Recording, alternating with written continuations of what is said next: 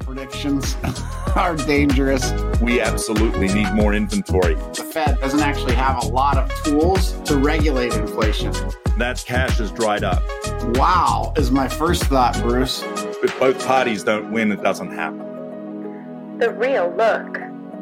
Trending news. G'day. Today's Wednesday, August 2nd. I'm Bruce Hardy, and this is the news you need to know.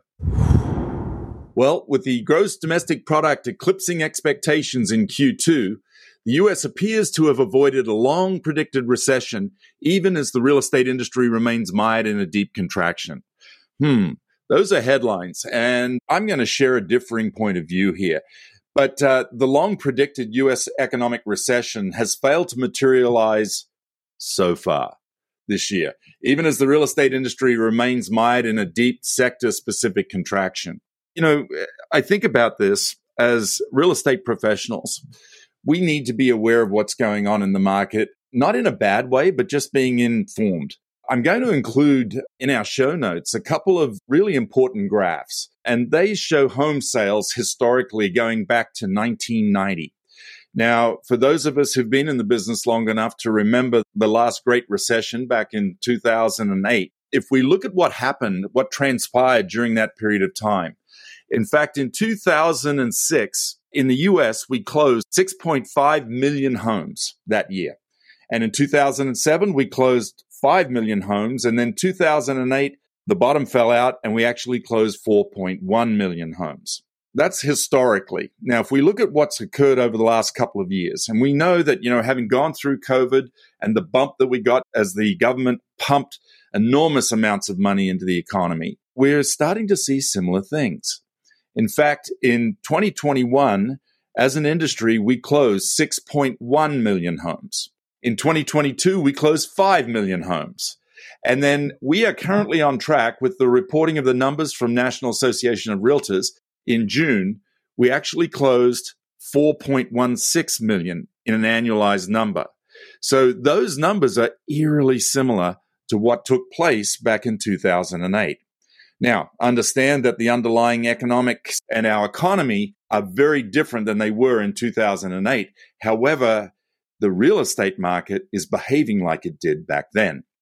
Now, the challenge that we have is because of the low inventory, we're seeing multiple offers still. We're seeing properties selling for in excess of listing price. And that is all wonderful news. However, we're selling a third less homes than we did two years ago. And my goal here with this podcast is to inform those of us who've made this industry ours. And I say this not to be a downer, but simply to be prepared. So if inventory sold, right, if, if home sales are down 30% or 33%, have you remargined your life by that amount? Now, it's not enough to say, well, you know, I've cut my expenses in my business. What we know in real estate is a lot of us, our lifestyle runs with our production. I just want to put that out there. It's a warning. I believe that we are not out of the woods yet, and it's going to take us some time before we actually get back on track. So if we look at the GDP numbers that came out last week, it actually showed that the economy is surprisingly resilient, but it's slowing down slightly. What's interesting about that, those numbers were held back by a reduction in exports and the housing industry that continues to trend downward albeit at a slower pace than it was plummeting earlier in the year and later last year. Private residential investment was nearly 19% lower in the second quarter of this year than it was last year. So sales of existing homes continue to weigh down the government's measure of housing productivity, which also includes, by the way, brokers' commissions on those sales in addition to the building of structures. So I think we need to be cautious and, and be careful about the sensational headlines and everyone saying, no, it's a different economy now and we're all good. Guys, what we know is that night follows day and day follows night. Real estate is a cyclical market. In fact, there are two prevailing theories for what is happening in the economy, right? The first and more common goes something like this. While rising interest rates have slowed things a bit, the economy is generally healthy and more resilient than many expected. And ultimately, inflation is coming down. So eventually, the Fed will begin lowering rates and we'll see either a soft landing or a potentially mild slowdown. But actually, things are overall pretty good. That is a prevailing theory. Now, the second theory goes more like this the effects of rising interest rates have yet to really start impacting things. It's not that the economy is strong so much as it just takes a long time for these things to play out. The current period of seemingly little impact has created a false sense of confidence, and like a dam that is structurally flawed, the pressure is building slowly, but most will not realize anything is wrong until that final tipping point when the pressure ultimately becomes too great and the dam breaks. That sounds like a bit of a bummer, doesn't it? But let's look back at history, right? And what we're looking for is patterns. The patterns that we see that continue to show up. Let's look at the last major recession, right? The 2008 great financial crisis. The events of that time period appear compressed when we look back, but the truth, of course, is they weren't. There was a long lag between the cause and the effect. And that delay misled markets. As far back as 2004, the Fed began raising interest rates from a low of 1% to the peak of 5.25%. By the way, what is interest rates today? Oh, 5.25, and the fastest rise we've seen in history. By the way, that high of 5.25 occurred in the summer of 2006. Now, from that point of peak interest rates, it took roughly another 18 months before the official start of the recession in January of 2008. Now, of course, few, if any, knew that we were actually in a recession even at that point. In fact, the stock market was still near its historic highs, and it took roughly another 12 months before the stock market reached its bottom in February of 2009. And by the way, it dropped more than 50%. And that's a full two and a half years after interest rates had peaked. Of course, that's just one recession, right? That's one data point. Let's look at the late 70s and early 80s, the last time we experienced runaway inflation, and arguably the period closest in kind to our current circumstance.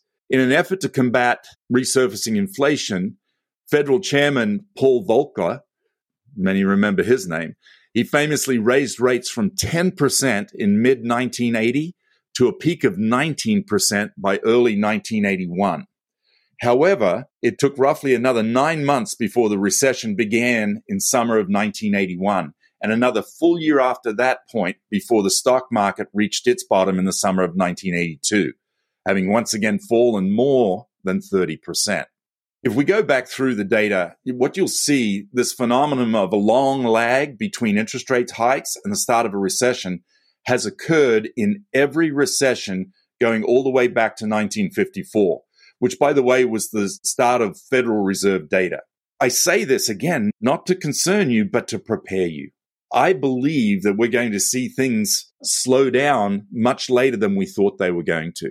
In fact, if we take the Fed's own forecast, the Federal Reserve is predicting that rates will peak in December of this year.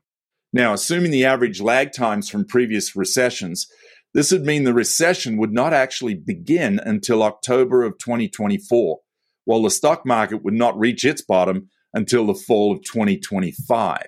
The point is, is that the lag is much longer than most people recognize. Now, by the way, as I share that, I hope you're actually heartened by that because we have time. You know what they say, make hay while the sun shines and the sun is shining. We have got to go out and make hay cut your expenses, remargin your life, remargin your business, and get prepared for that. What we know is that it's in the downtimes are the greatest opportunities to build wealth, right? When you can buy real estate or you can buy assets at pennies on the dollar, that's a massive opportunity. I just want to leave this. Between now and then, history suggests we may experience what we might call a FOMO trap right? As the stock market delivers a series of rallies and subsequent dips, by the way, much as we've seen recently, as it stair steps its way down to an eventual floor, like it has really in every recession going back to the 1950s. Now, at last week's Federal Reserve meeting, Chairman Jay Powell said more housing supply is coming online. However, the new home sales report begs to differ we only have 72,000 new homes completed for sale in a country of 335 million people. and active inventory is near all time lows. So, how do you feel about that?